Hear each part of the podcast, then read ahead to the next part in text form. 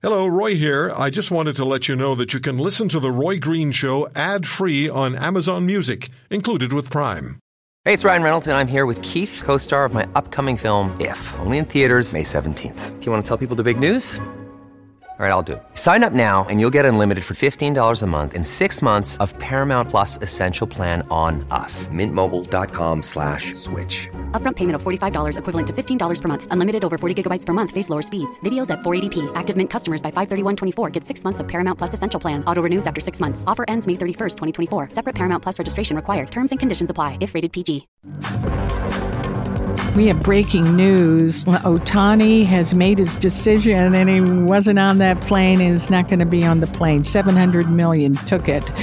And he is off to the United States of America, turning us down and heading to the Dodgers. All right, we are going to continue as we were, you know, tapping the the emotion of the country here as we come to grips with this and and we're going to follow the story because it was a moment of hope. It was a moment of time. Mark Colley, sports reporter with the Toronto Star, joining us live. Mark, good afternoon. Good afternoon. How are you? I'm okay. How are you? That's the one of the few sports stories. had. That's how you have to start it off.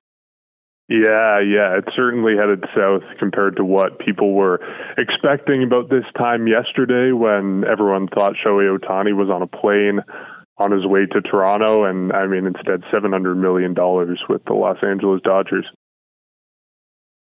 It is a 700 mil. What does the money say? What's the the message here? I mean, we're all kind of deflated is the word really. You sound deflated, may, may I say. yeah, I mean, I think the money is the first thing that jumps out, even to people who have been following this all the way through because the expectation kind of was always $500 million or more. The number $600 million had been bounced around a little bit, but $700 million was kind of out of the equation as far as I'm concerned. I think as far as a lot of people were expecting. So I think that's kind of the biggest surprise is just we knew Shohei Ohtani was so valuable. We knew he was going to command the biggest pro contract in North American sports history, but $700 million I think is more than anyone was expecting. And you have to think in Canadian dollars, that's about 950 million. So you're talking almost a billion dollars for one player. So I think that's kind of what the money says is just we knew this guy was incredibly valuable to a team, both on the field and off the field. But $700 million really tells you a lot about just how much he is worth it really tells you, it really moves the story, doesn't it? I mean, look at the incredible interest he has garnered, and we're going back into icons and Babe Ruth and all of it. He had it all. He could do it all. What's that figure done to the game? Because once you once you hit a number like that, uh, we've all learned things are never the same. Yeah, yeah. I, I think it it's changed things in some ways, but it hasn't in other ways. Because like Shohei Ohtani, I mean, you bring up the Babe Ruth comparison. There is no other player in baseball history like Shohei Ohtani. So while you can look at the $700 million as sort of a precedent to say uh, other players are going to be getting this much, it's raised the bar on how much a star player deserves or will get on the free agent market. You can also say there's never been a player like Ohtani before. There probably never will be again. And so $700 million might not be happening for anyone else. You know, the next big free agent to hit the market probably won't be getting that amount of money. I can pretty much guarantee you won't be getting that amount of money because there is no other player on the face of the planet like Shohei Ohtani. Oh, let's talk a little bit about the Blue Jays. They they shifted up. They had big bucks. What happens now? We know that money is possible. What's it done to the expectations for the Jays here?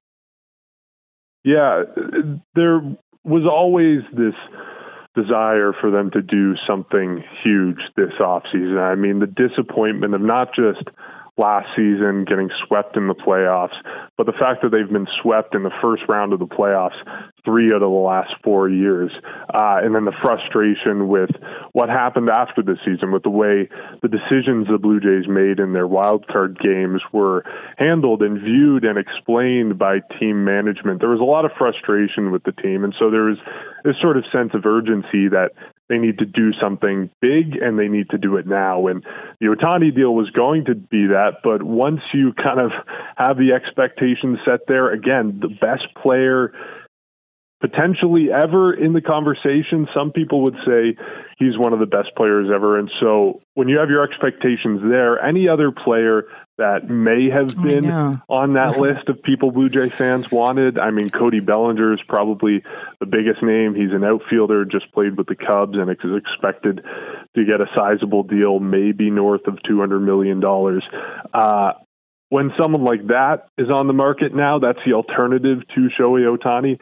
It's bound to be a huge disappointment, even though he will help the team if he came here. Uh, Cody Bellinger would be uh, a very strong acquisition. I'm sure a lot of people would be happy. But once your expectations are set at uh, the best player in baseball, the most recognizable face in sports, potentially on the planet, uh, anything else is going to be a letdown. Yeah, it's just not going to do. It's not going to do. Mark, thank you. It was great. It was great that we had you on. Thank you. Mark Colley, sports reporter with the Toronto Star. Crying your beer, Mark. Thank you.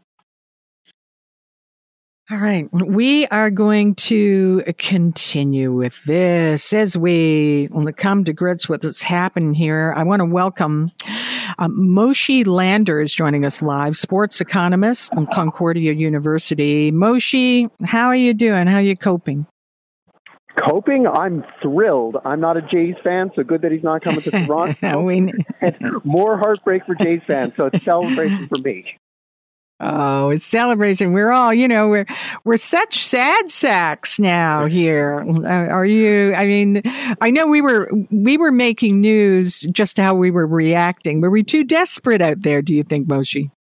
You, you know what? I, I will say that the the Jays dodged a bullet here. Seven hundred million dollars is a lot of money.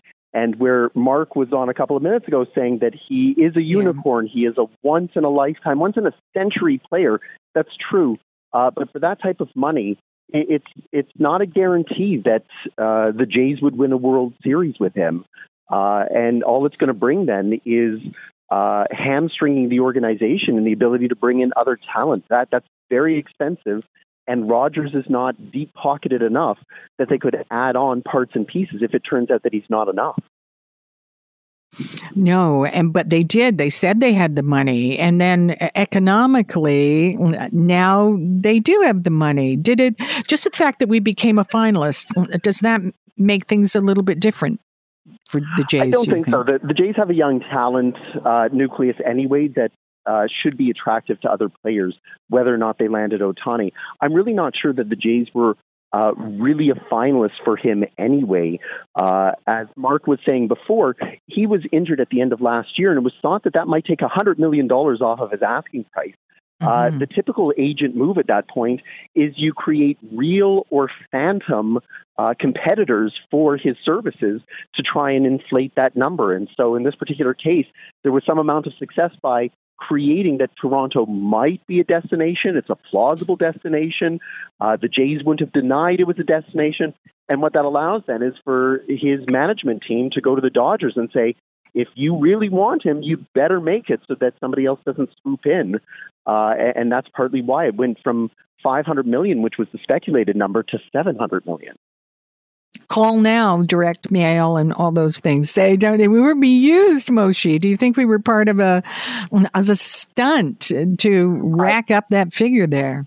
Yeah, I, I think that unfortunately Toronto was dangled here as just plausible enough that it would incentivize Los Angeles to up their offer. It was always speculated that he was going to end up on the West Coast. It, it's an extra five hours to fly from Toronto to Vancouver and then tack on the normal flight to, to Japan from there. He's known to like to, to go back to Japan after the season. Uh, he's very much a creature of habit. And being able to loosen up uh, in March and April and in September and October in Los Angeles is very different than loosening up in March and April and September and October in Toronto. I know it's done indoors anyway, but there's still that chill that can come into you when you have to walk outside in Toronto in, in the springtime and in the fall. Um, we know it though. Look at how it brought our country together, though. It's amazing. It's also, I mean, you look at the power of sports.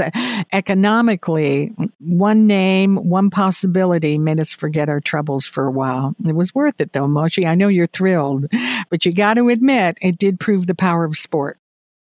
Oh, and that's the amazing thing with sports is that if you take a look at, say, the Blue Jays, that's a franchise that's worth maybe a few billion dollars more money than I can ever expect to see in my life, maybe more money than you can ever expect to see in your life. But when you take a look at how the Jays, the Leafs, the Raptors create these outsized responses, when you have companies like Walmart that are doing nearly a trillion dollars worth of sales a year, it's completely disproportionate. But sports does have that ability to create passion that just Walmart doesn't. If you want to hear more, subscribe to The Roy Green Show on Apple Podcasts Google Podcasts, Spotify, Stitcher, or wherever you find your favorites. And if you like what you hear, leave us a review and tell a friend. I'm Roy Green. Have a great weekend.